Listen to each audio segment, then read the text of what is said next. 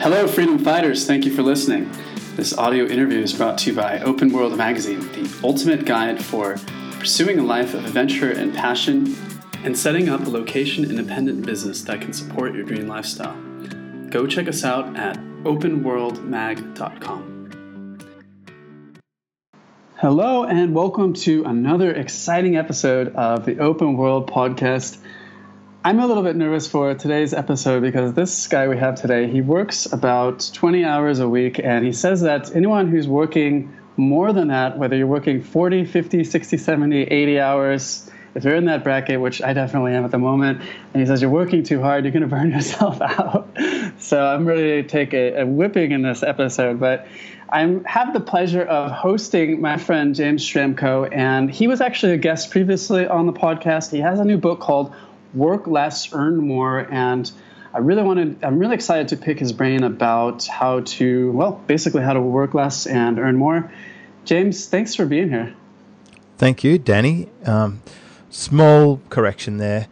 It's work less, make more. Although I almost went with earn more. There was a bit of a debate over that because other people have used a similar wording on their book, which is, I'm sure you found a challenge when you're publishing something. All the good ideas are taken.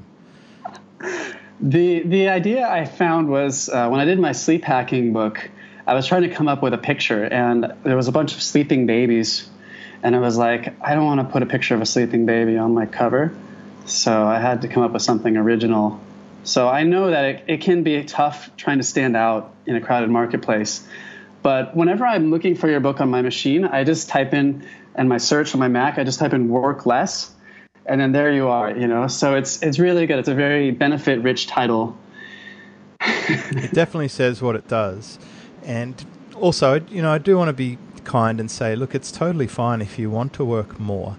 And I provide a, a metric that you can use to measure how effective your working hours are. If you want to work more and you enjoy it, that's totally cool. I mean, ultimately, you've got to be happy with your own life. My book really was published to help my kids who are at that formative age of between 15 and 22. And I just wanted to give them an alternative to what they might find at university or just doing a regular job like most people do, and like I had. I was a salaried employee at one stage, and I felt uh, that I was at extreme risk, that at any point I might lose my job. And this was a valid concern given that I was in a high level job in a luxury car segment at the time of the global financial crisis uh, starting to unravel itself in the United States. And I felt particularly vulnerable. And as you uh, would have discovered in the book, it happened to my dad. So it was a fresh imprint from my, uh, you know, younger time when I was around 19 or 20. The exact same thing happened to my dad. So I recognized this pattern. And I wanted to create a situation where I really could actually enjoy my life more. So that's why the subtitle talks about building a profitable business and a life you actually love because I think some people are actually unhappy in life and I wanted to be able to give them a solution in case they were unhappy and they wanted to do something about it. Yeah, more than just some people, James. Um, and I think it, I had this conversation recently where as long as you're doing what you love, whether it's enjoying, you know, playing or whether you're working, um, then that's that's fine. You know, if you love your work and you lose yourself in it, then by all means, you know, you can work. But if you find yourself like, if you ever find that you're stuck doing work that's not meaningful, or you're bored to tears, or you're stuck on a hamster wheel, you're not really getting ahead. Like you look back, uh, it's it's the start of 2018. So if you look back at this time in 2017 and you feel like you haven't made any progress, then that's the point when you need to pick up this book and do some introspection. You know, do some reflection, see where it is you actually want to go in your life, and you're going to love this interview if you want to. Uh, I'm going to pick James' brain and get some insights. But I want to. Uh, I, I, had. So I want to tell a little bit more about your backstory. Um, you have the Superfast business brand. You have a podcast. Um, you're also. I know there's a bunch of people that talk about lifestyle. We've interviewed tons of lifestyle entrepreneurs for this podcast, but you're one of the only ones that's earning six figures a month while working about 20 hours a week. And you also are the creator of Silver Circle, a private mastermind for six figure and seven figure business owners So you're kind of like the business guru that the gurus go to. And um, I just got a ton of respect for you, man. You're, you're one of the guys that I always listen to. I always, um, whenever you, you post something new, I'm, I'm all about uh, seeing what I can learn from you. Well, that's very kind. And, you know, I've taken an interest in you, Danny, and we've exchanged podcasts before. And I got a lot of value from the books that you've written. So it's nice that you can hang out online with people who might be in a different country or at a different stage in life we can really learn a lot from each other. And I've found that my best teachers um, often don't even know they're teaching me a lesson. It, it could be anybody, it could be the person who is at the local mall on a Sunday night when I come out of the cinema and they're cleaning the bin. And they might go about that with precision and real professionalism. And I, I think that person you know they could bitch and moan about their role and blame society and the government and everyone else, or they could just use that as a pathway on the way to something else and they can just do the best they can with that job. So people can teach you stuff even out there just circulating in society. But uh, when people have a particular expertise, I love to find out uh, what it is that they'd like to share and then start applying that into my own life. Yeah, that's a fantastic point. Everyone has something that they can teach you. Everyone has their own unique set of experiences, and you can find teachers in unexpected sources, right? Oh, everywhere, and, and that's that's the wonderful thing about travel, which I'm sure you're somewhat of an expert at now. Uh, you your world map expands, and your uh, experiences, and your context, and your appreciation, and perhaps your gratitude uh, expands the more you travel the more uh, different situations you see, it allows you to sort of start uh, forming recognition patterns and and uh, I know that when I travel to the same place over and over again, like I'm, I'm, up to something like 20 visits to the Philippines, it's becoming second nature to me. Uh, when I go there, I'm quite used to the navigation and the culture and the words and the food and uh, family now, as um, I have family there and it's it's just becoming like an extension of the world that I know. Whereas some people never really roam twenty or thirty miles from the house they grow up in, uh, especially in some more isolated regional areas. Uh, say in the middle of America, a lot of people are quite insular, and I'm just blessed that um, you know we've turned these things into opportunities, and we're able to get out there and exchange. So I love going to events as well where other people interchange ideas. It's it's like a hotbed of stimulation. Yeah, and travel has changed me so many ways, like in so many different ways. Like, and I love that I can kind of put together a collection of viewpoints and uh, a collection of perspectives that others have introduced me to, and kind of define who I am rather than having some kind of label or you know something forced onto me like my cultural conditioning. And that's one of the most rewarding things is being able to really break free from that. And you know like you said like your teachers come in unexpected places. I'm here in vietnam and it amazes me you know some of these like 55 year old women that are you know up at like five in the morning and they're pushing carts around or you know just really hustling. And i'm like wow i could not live that life you know? So it's like but but I'm really inspired by them. You know, like just how hard they work and how hard they hustle, and they don't really seem like they're upset about it. You know, they just seem like they're they're really engaged in what they're doing, and um, for them, you know, it works for them, and they've they found their way through life that works for them. And I think that's what everyone should do: is that everyone should find uh, find out who they really are, and do that through a collection of outside perspectives. You know, like absorbing a lot of different points of view and then kind of deciding who you want to be. Absolutely, and also it makes you appreciate how easy we've got it, uh, where we've grown up, and our ethnicity. And um, one thing I've noticed when I travel to some of those places, it's like being a tall white male Westerner. Uh, they treat me uh, with a lot of respect, and I was just wondering if the if the shoe was on the other foot if I was the foreigner, in the big white Western world and I was treated the opposite, how hard that must be. And it really makes you aware of things like racial tension and prejudice and bias and, and how so many uh, of these issues crop up. You know, human beings are fascinating people. You're in Australia, people want to get brown. And in Asia, they want to get white. it's it's like people want what they can't have, uh, or the opposite of what they are. It's really very interesting. And so much of that is just an opinion that's you know forced upon us by our society or by other people, and it's not even you know I James I spent like 25 years of my life where I feel like my points of view, my opinions were not even my own.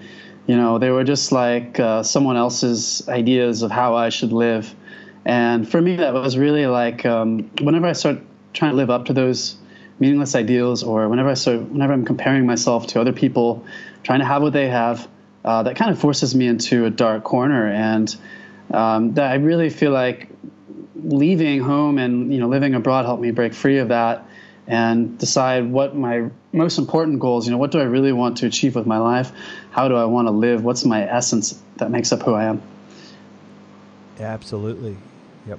It's it's vital. So um, for me in many ways reading other people's books gave me perspectives and windows into their world and sort of a toolkit that I could apply in my own life, and that's how I think in uh, the the tw- in my twenties and thirties, I really reprogrammed myself from from scratch, and maybe listening to some cassettes from Maxwell Maltz talking about psycho-cybernetics was really interesting, and I read other books like uh, Talk and Grow Rich, not Think and Grow Rich, which of course I read, as everyone has but but reading these books made me think about stuff and try different things and to step away from the way that society's programmed us. And I think the reason people are unhappy, if they are, uh, and because they're doing their job, earning money to pay the mortgage and buy things to impress people, uh, is because they haven't really stepped outside of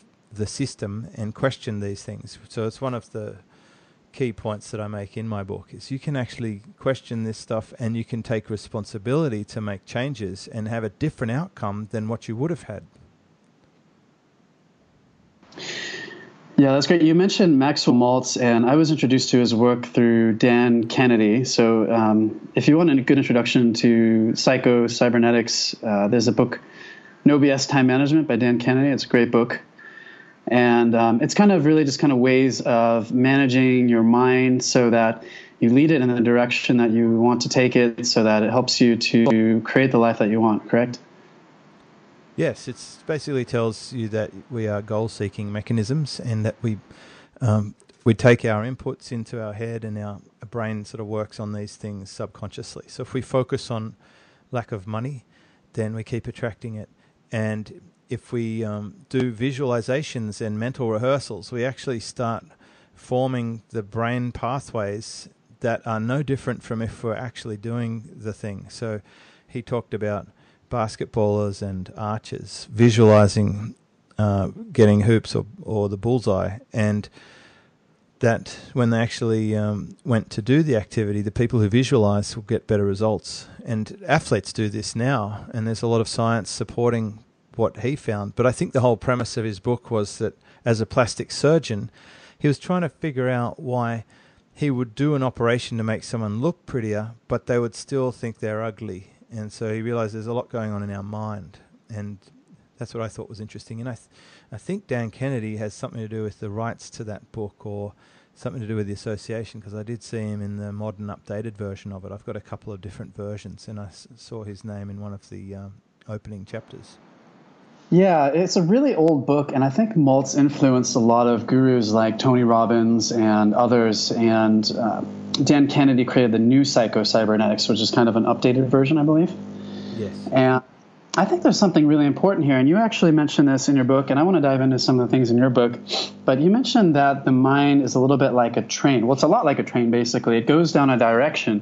And uh, Richard Bandler, the co founder of NLP, also says that um, you know, the mind isn't designed to get results, it goes in directions. So you have to be able to set your directions. And I think that a lot of people uh, today who just kind of they're really stuck in the middle of their thoughts and not really going in any particular direction. They kind of treat their mind like a search engine or um, you know like a computer. Like they they come up with a thought and then they they act on that thought or something, you know, and they don't really think about is that really direction that I want to go in. Um, it's almost like you know search a term like i think about something and then i search something and then i'm reading a few articles and suddenly i'm in a direction where i didn't even want to be in in the first place so I think that it's really important. Like, you know, you set the mind in a direction, and I'd like to talk about some ways that you do that. Like, do you use certain um, cues? Like, how do you prime yourself to become like fully engaged and, and perform at your most effective?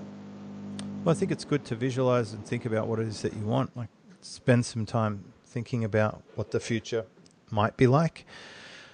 And it might seem difficult at first, but I'm pretty sure that I imagine uh, and I think that's the right word for what I do. I imagine what's what's going to happen or how how it might pan out. So this this will sound a little bit weird, but probably an hour or so ago, I was having a swim in the pool and the spa with my son, and uh, we were chatting, and then uh, while we were just relaxing for a while, I was just imagining us talking on this podcast. So I was just anticipating uh, going back, uh, having a shower, getting ready for the podcast, having a glass of water, and then us talking. And I start thinking about what we might talk about.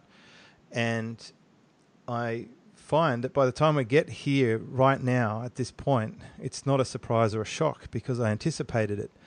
And we're doing exactly what I had in mind. Now, sometimes it goes off track, but if you extend this theory to a slightly longer time period, uh, right now, for uh, for next month, so in about five weeks from now, I will be in a different country at a specific event. So I'm starting to imagine who might be at the event. Uh, I'm booking tickets for it. I'm thinking about uh, where I might want to go afterwards. And I'm literally mapping out or planning the destination and the event. And by the time the the calendar rolls around and I'm on my way to the airport, none of it's a reactionary surprise. It's all been pre-planned. So the now me is setting my future me up for a better future. And I was talking about this exact topic with Dean Jackson today on a podcast. And he's right into this at the moment as well. That the little sacrifices and disciplines that we have today determine what happens to us in the future. So, back to your scenario of the person who's just reacting to everything going on around them they're really not setting themselves up for anything different in the future. That will just continue to be the case. So, uh, what can you do about it? Put a, a time period on it. Put a 12 week period perhaps where you think about between now and the next 12 weeks where would you like to go? What, what would you like to be different? Would you like to still be working in the same job? Would you like to be having your own business? If you have your own business, would you like the business to be more profitable? Would you like to be working a little bit less? Would you like to spend more time with your partners, uh, with your kids? Uh, is there something you'd like to, to do or see or experience that you can start working on? If you if you're thinking about that, then it's a matter of deciding you want that that it's important to you, that you're interested in it and motivated about it, and then you simply work out what steps would have to happen for you to get that. That's kind of along a Dan Sullivan thought line. What has to happen for you to be able to achieve that? And that is literally plotting the train tracks between the station that you're at now and the station you'd like to get to. And along the way, there'll be occasionally logs on the track because life has this uh, scenario where it throws curveballs at you. You got to get out with a chainsaw and clear the tracks, and this will protect you to some extent from just getting dragged around by your inbox, which is uh, what I think happens to most people and causes them to not be as successful as they could be. They're just reacting to the latest email and getting excited about a cryptocurrency or uh, a new business model, and then they go off track and it's easy to go off track if you don't have a track. So set a track and then set a review point and just have the discipline to say, well, no matter what comes across my bow, I'm going to continue on this journey till the next platform. And then at that next platform, I'll review all the opportunities that have come up in the meantime. So this is about setting filters or uh, guardrails, or if you're 10 pin bowling, putting up the bumpers and saying, you know, I can't go in the gutter here. I'm going to the 10 pins here. That's that's where I'm going. Nothing's going to yeah. stop me, and I'm not going to get distracted and swayed off track. As soon as you start this discipline and commit to uh, a, a short term routine of getting to that next stage, you start to build that muscle for it, and then it becomes much easier. So it takes a lot for me to get dragged off track because I know where I'm going and no one's going to get in my way. And uh, once you reach momentum, then it's it's much easier for you to consider other options because you've already got that machine working for you. So many directions I can go here, but um, I want to go back to what you said in the beginning. So you said that before you were on this podcast, you spent some time thinking exactly about uh, what you wanted to talk about on this call when you're uh, swimming, when you're in the shower. Uh, about an hour before I had this interview, I was going through your book so that I could kind of wrap my head around what exactly I wanted to ask you, what we were going to talk about. And that's a really important point because a lot of people just kind of spend a lot of time reacting to things. But I know that people like Tony Robbins says that attention goes where energy flows. And uh, people like Jack Canfield, they say give your mind a task before bed because your subconscious mind is going to start working on that and by the time you wake up you're already ready to to jump into the task. You're not like starting from scratch starting from zero. And it's a lot easier to accomplish things in your life when you're it's a lot easier to score a touchdown when you're starting on the 90 yard line versus the zero yard line. Um, and, and i find that's key for me to get things done is to make my work as easy as possible. And a lot of people feel like um, in order to earn money, we really have to to sacrifice. We have to really hustle and work hard. Like um, I remember one example. I think it was Chris Guillebeau in his book wrote that he hired someone to. He was locked out of his car, and he hired someone to help him get back into his car. And it took like 30 seconds of work. And the guy was like, "Okay, that's fifty dollars, please." And he was like, "Outrageous! Like what? Fifty dollars? But it only took you 30 seconds." Um, but it's like, yeah, well, you know, we have to break that link of, you know, whether how long the times, uh, how long the time we spend on a task versus how much money we feel like we should earn. Because a lot of people feel like uh, we have to spend more, we have to work harder in order to earn more. Yeah, it's a look. It's a that's a common story. That one, Brian Tracy talks about that in Psychology of Selling about the dentist. That it only takes a few seconds to pull out the tooth, and uh, when Brian complained about the price, he said, "Well, I can take longer if you want." and uh, and then there's one before that, and I think it might come from Tom Peters, and it's about a brewery that breaks down, and a guy goes out and hits something with a hammer and fixes it, and charges like thousands of dollars, and they complain. And they said, "Well, it's you know, you just got to know where to hit." Uh, so if we can disassociate this idea that uh, that that the time and money relationship uh, that helps a lot. So in in this book, I talk about measuring your activities and working out which ones are high value. So the example of someone opening a car is quite good because the the person doing that probably has a reasonably effective hourly rate for that type of activity, but he might be doing other stuff that's not as good, like cutting keys or something. You know, if he's a locksmith. Uh, but if he's a tow truck driver, uh, maybe some of his jobs are far more lucrative, like picking up and dropping off cars for a, a car yard might pay him a lot better than uh, dragging a car away from a smash scene occasionally on a, the random chance occasion that it happens. He might have to sit around on the streets for hours waiting for someone to call in an accident on the scanner.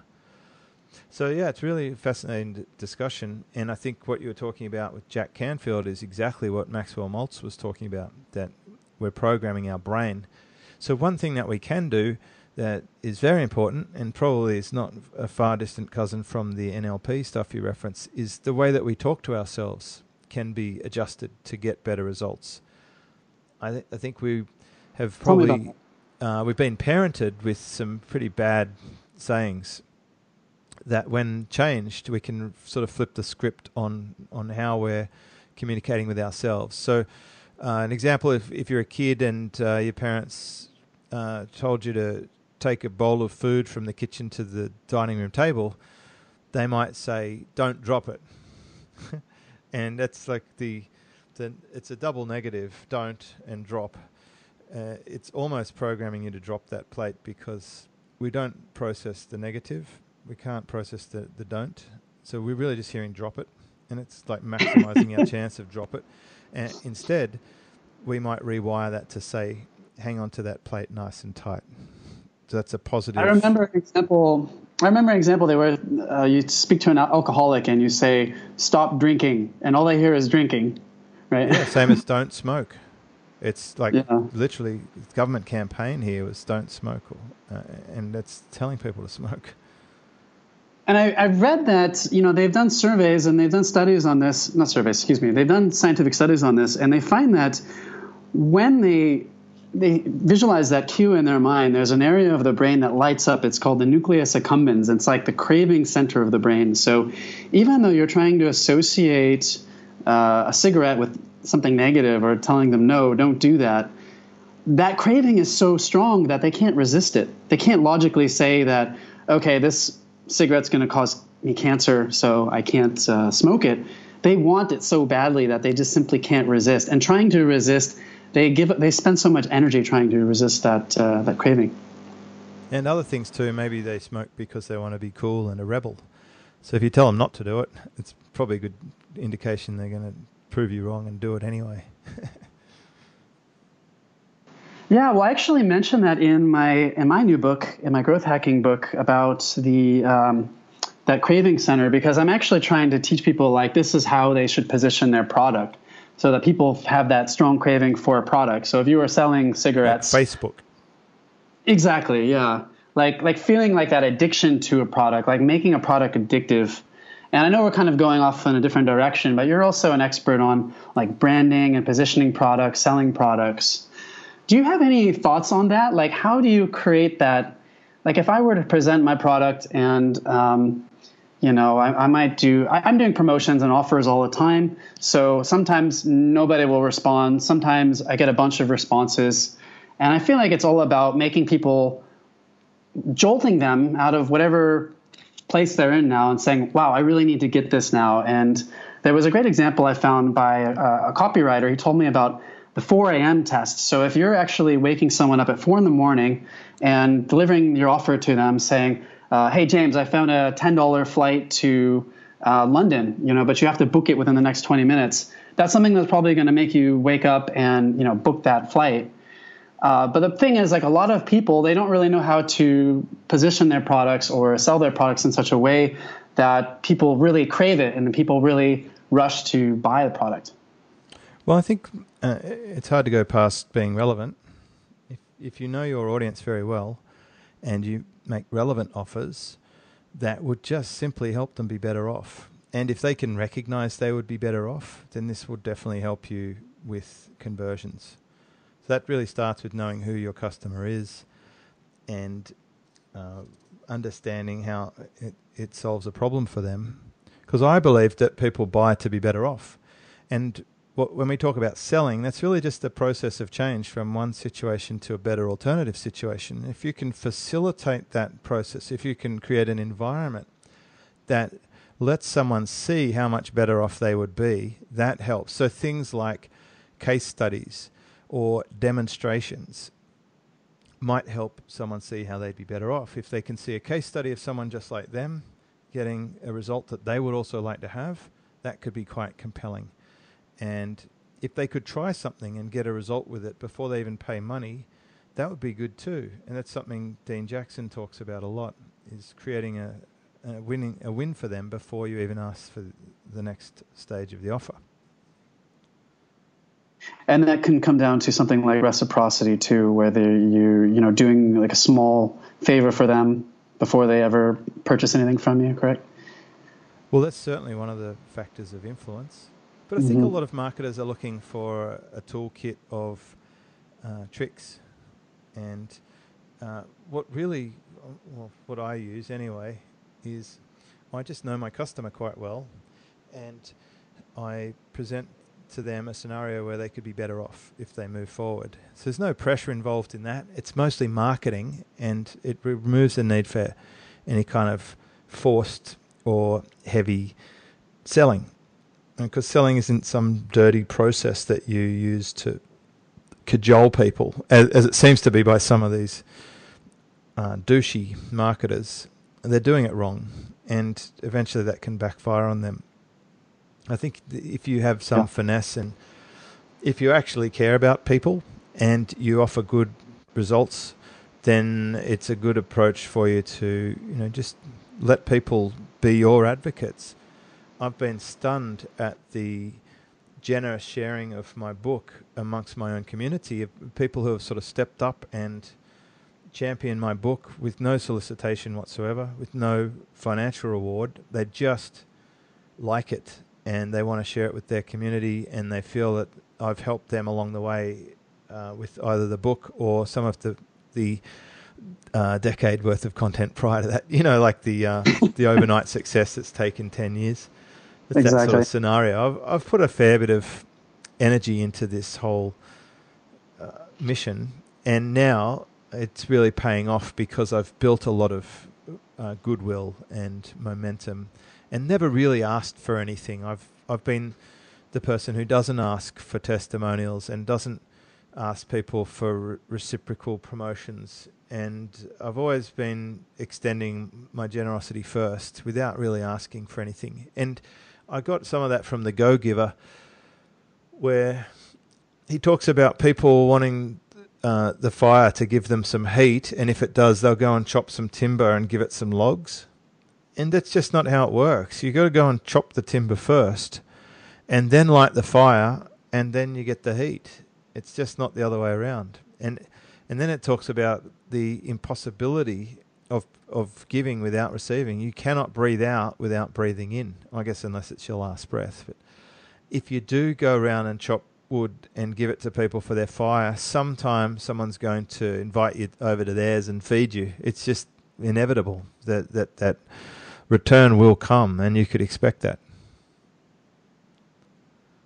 Yeah, that's a great point. And I've noticed that so many people that I've interviewed in the past, they say that, you know, the reason they're able to enjoy such an amazing lifestyle is because they put the time, you know, five, ten years in to build a brand, you know, to build a platform where and that's kind of how I feel now too, where I, have built up, I have enough reach where anytime I want to do promotion, I can sell it because I've spent time blogging, I spent time podcasting, I spent time publishing books, you know, distributing my books to anyone who wants to read them. And so this is how I have all of these leads or people coming to me, you know, scooping up what I have to buy.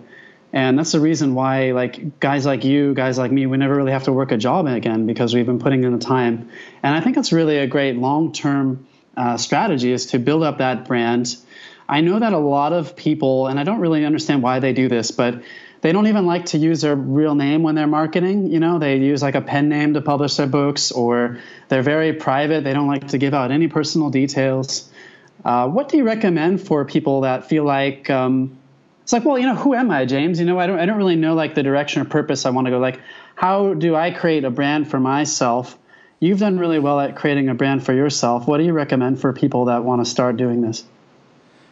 If they want to promote themselves, then I'd probably point them to Chris Ducker's new book called Youpreneur. I talked to him today about it. His whole book is exactly that. It's how to put yourself into your marketing and brand yourself. And there's pros and cons for this. The pros are it's really easy to do. You can differentiate straight out of the gate because there's no other person like you. It's fast and easy compared to creating a faceless empire uh, the cons are it'd be much harder to sell that, and you're sharing stuff from your own life. So if you're super introverted or uh, you you like your privacy, then sticking yourself on Instagram every three minutes is not going to achieve that. So I've found uh, there's a good middle ground, which is where you start a business and make the business the hero, and then as an aside, you create some authority in your own name and you can lend that to the business in the same way that Jobs did for Apple and Branson did for Virgin and uh, Bezos does for Amazon and so forth. Uh, Buffett does for Berkshire Hathaway. You can have both if you want, and you can still create saleable assets that take a bit longer to build and uh, this is really where I spend a lot of my coaching time is on people who transcend that small time scenario of a few hundred thousand dollars and go into a business scenario where they need to build a team and systems and scale and have an asset that they could actually sell. So there, it's much harder to do that, and it certainly suits the more introverted people if they want to be the Wizard of Oz behind the curtain. You can still do that. It's just a bit harder these days because things like Facebook insist on a real name, and people want transparency. They they uh, you know they are tweeting and Instagramming and Facebooking in a real name. So it's just a bit harder to hide behind the, into the shadows, I think. And a lot of people are more interested in the entrepreneurs than they are the businesses themselves. Like Elon Musk is another example. Yeah. You know, he has a superhero based on his character, you know, um, and that's a lot. You know, he, Iron Man is based on Elon Musk, and that's a lot more interesting than yeah, he started PayPal or.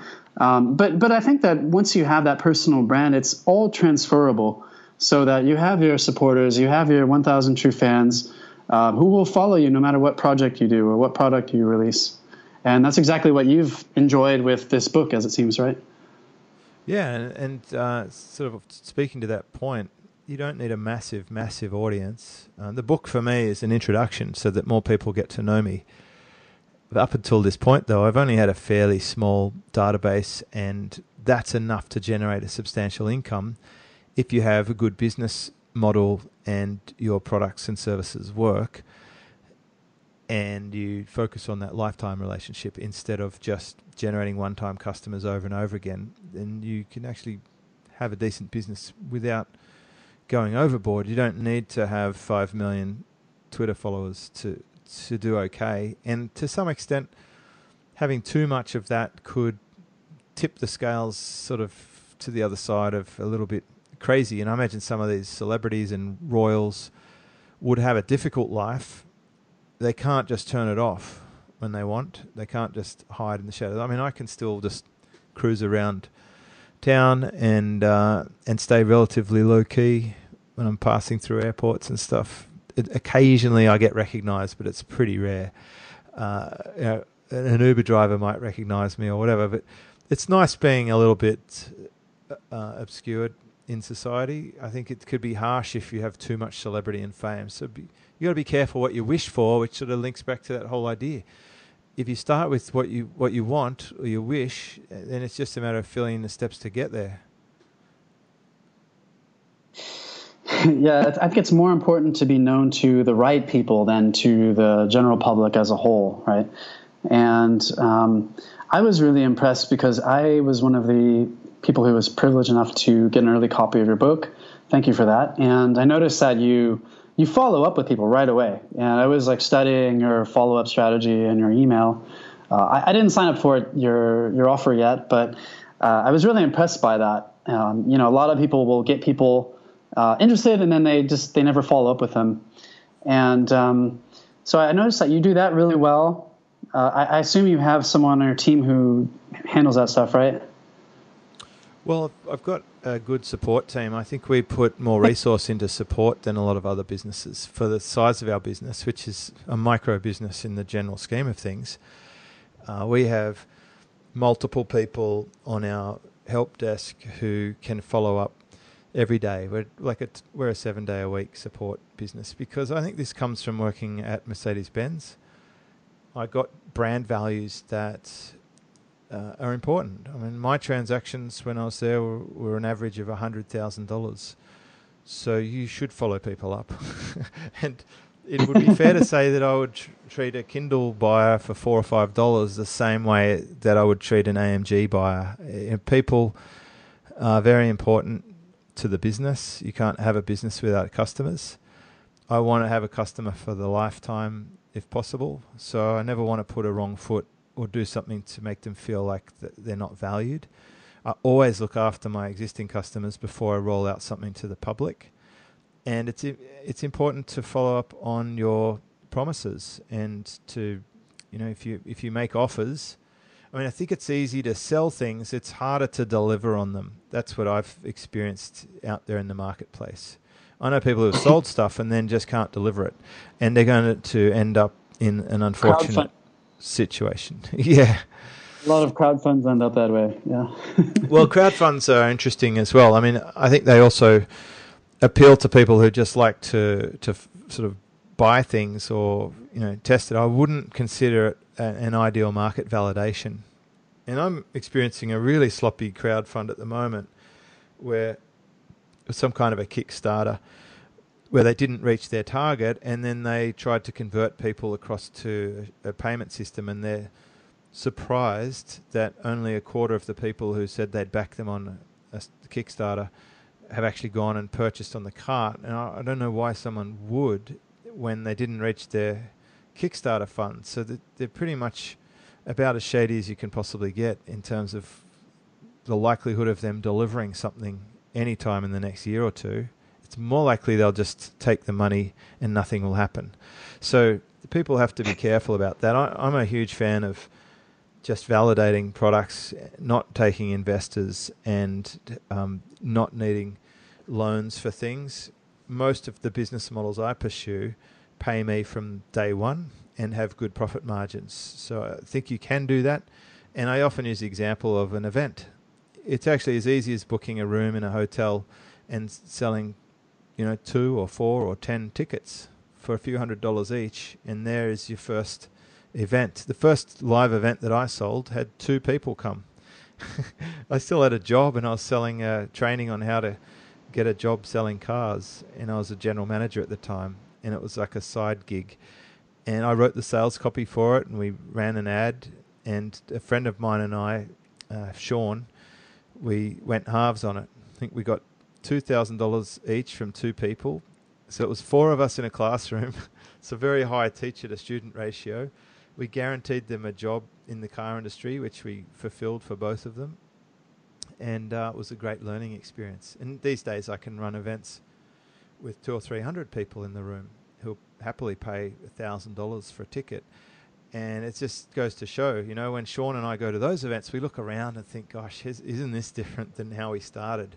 But the key is to start. Just start. Yeah. Yeah, that's a great point. I love this saying by another saying by Tony Robbins where he says, you know, you're successful at something if you just give it your best effort and you learn something from it. And I think that's so important when you're marketing because um, I think as a marketer, you, you're not really the best marketers are not really geniuses. They're not smarter than anyone else. They're not better at predicting the market than anyone else.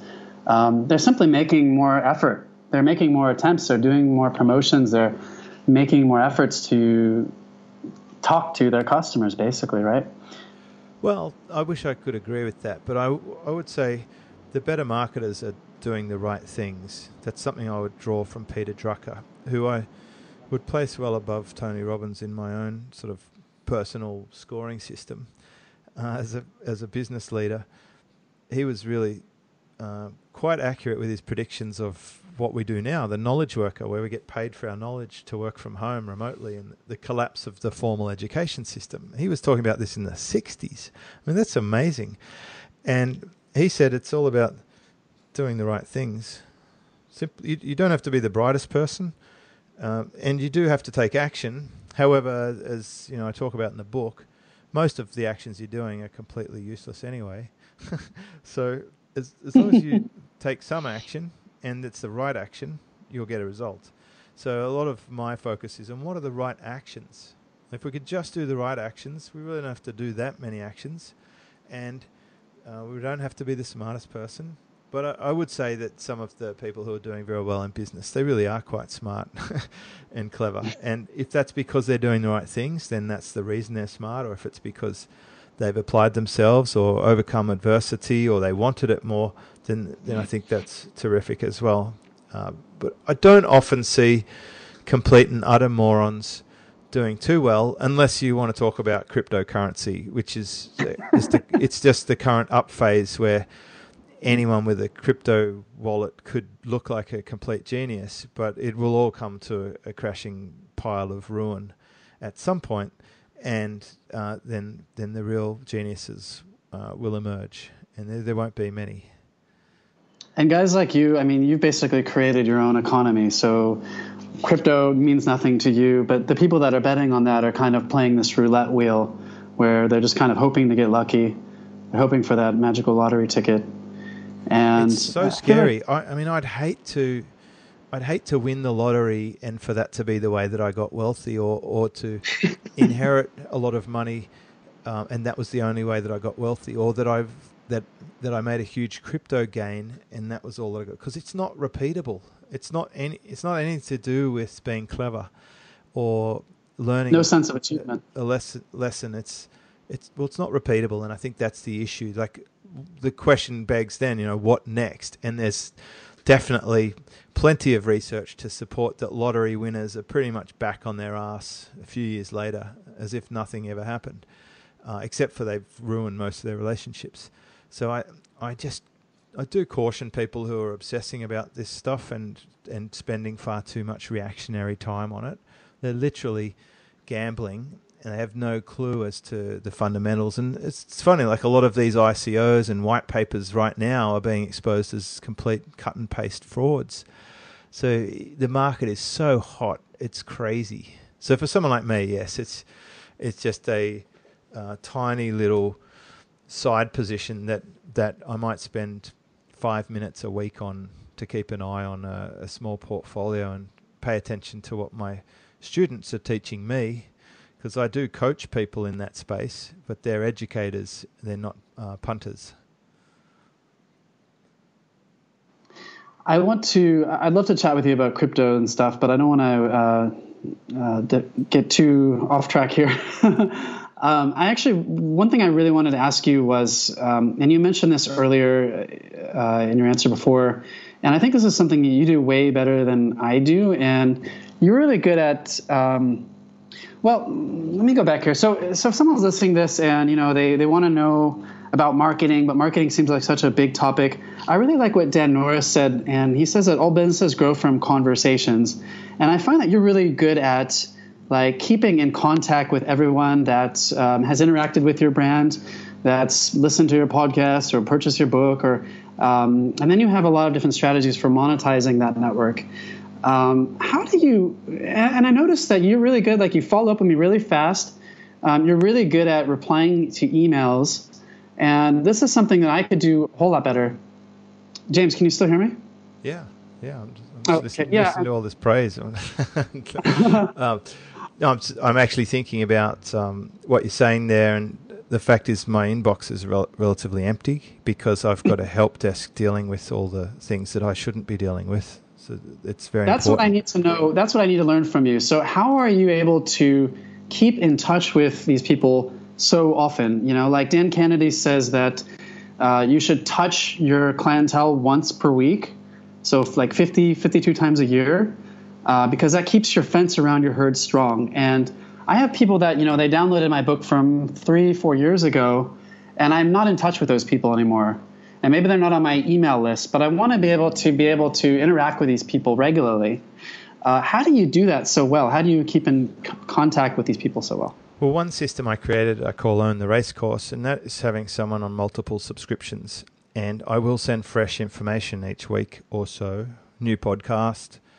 Uh, they might get it in iTunes, they might get an email, they might get a website push notification from their browser, they might um, see a tweet or an Instagram or a Facebook mention. So I've got that omnipresence there in the main channels, and some of those are very leveraged that I don't have to do anything for that to happen except for record the podcast.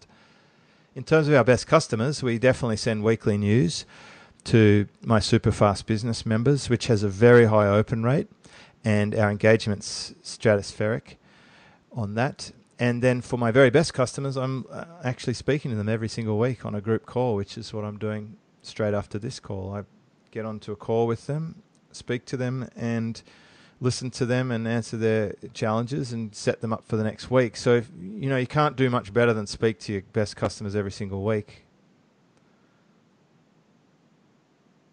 Okay, perfect. Um, yeah, I'm, I'm, you know, this is something that I feel like in theory, like I understand it, like, um, but I, I have trouble executing it you know, like whether whether it's all the messages I get or emails I get. And I know that, you know, Keith Ferrazzi, for instance, wrote the book Never Eat Alone, says that you should communicate with people through three different forms of communication so that you can deepen the relationship, so they feel they can get to know you.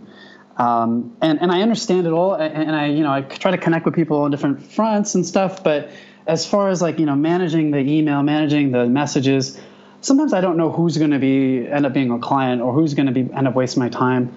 Um, and I feel like I could do a lot better. Well, I'm, don't, I'm not... don't worry too much about trying to clarify them. Like they, they can sort themselves out. If you have a a chooser on your homepage, it'll filter them into the right area of your business. But an essential thing that I did probably nine, ten years ago, and I recommend other people do, is get a support desk set up and then hire someone to manage that when when you possibly can, and let them do all the things like change credit cards or didn't get my download or um, where can I send a box of chocolates to James or whatever. These they're handling all of that stuff, so I can now respond to people, you know, actual people who want to buy something or ask me a question or arrange to be on a podcast. I can keep my inbox clean. You know, it's important that I find out if a domain's going to renew, but I don't really need to be able to, to, to be handling a general administration task. So for now, uh, we had some Australian buyers buy a copy of my book I just asked the team to update people with that their book's coming this week.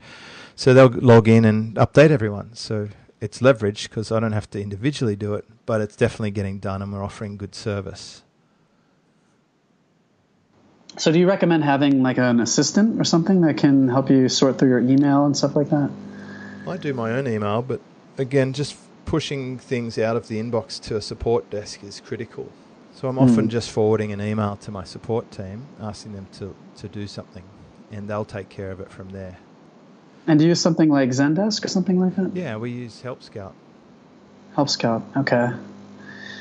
Yeah, this is something I need to figure out, and it's, it's something like I feel like I'm leaving a lot of money on the table, um, and you know, just just keeping those conversations going, keeping them going in a direction where I want them to go. And I know that you have a whole lot, like you have a bunch of advanced tactics in your book work less, make more. You have, um, I know you talk about one strategy called the, well, you have quite a few strategies, but uh, a strategy called the chocolate wheel, where yes. you're able to offer different kinds of products to people. And um, this is one reason why I actually, you were, you were trashing crowdfunding, but I just did a crowdfund. Uh, well, not trashing. Okay, I, can we? Can I just ask one question? Yeah, of course. I, yeah, um, def- definitely want to say there's a there's a place for it, but don't make that the the primary business model. Would be my main sort of advice. You, you have to jump on another call. I just wanted to make a quick point where um, I, I, found that you know doing a crowdfund for my book, I had other different kinds of packages that I could offer to people instead of forcing them to buy a two dollar ninety nine cent book. They could also purchase other products. And I know you talk about this in your book, but can you just tell me really quickly about um, how to kind of get that full lifetime value from people? Yeah, offer a recurring subscription.